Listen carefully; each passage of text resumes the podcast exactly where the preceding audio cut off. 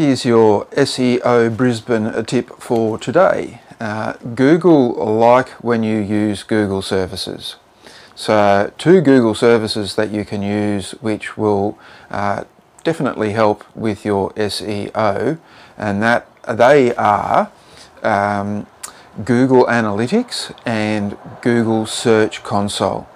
So you may well need your uh, person who's looking after your uh, hosting account uh, or you, your Google stuff to set that up for you and, and their questions to ask that person.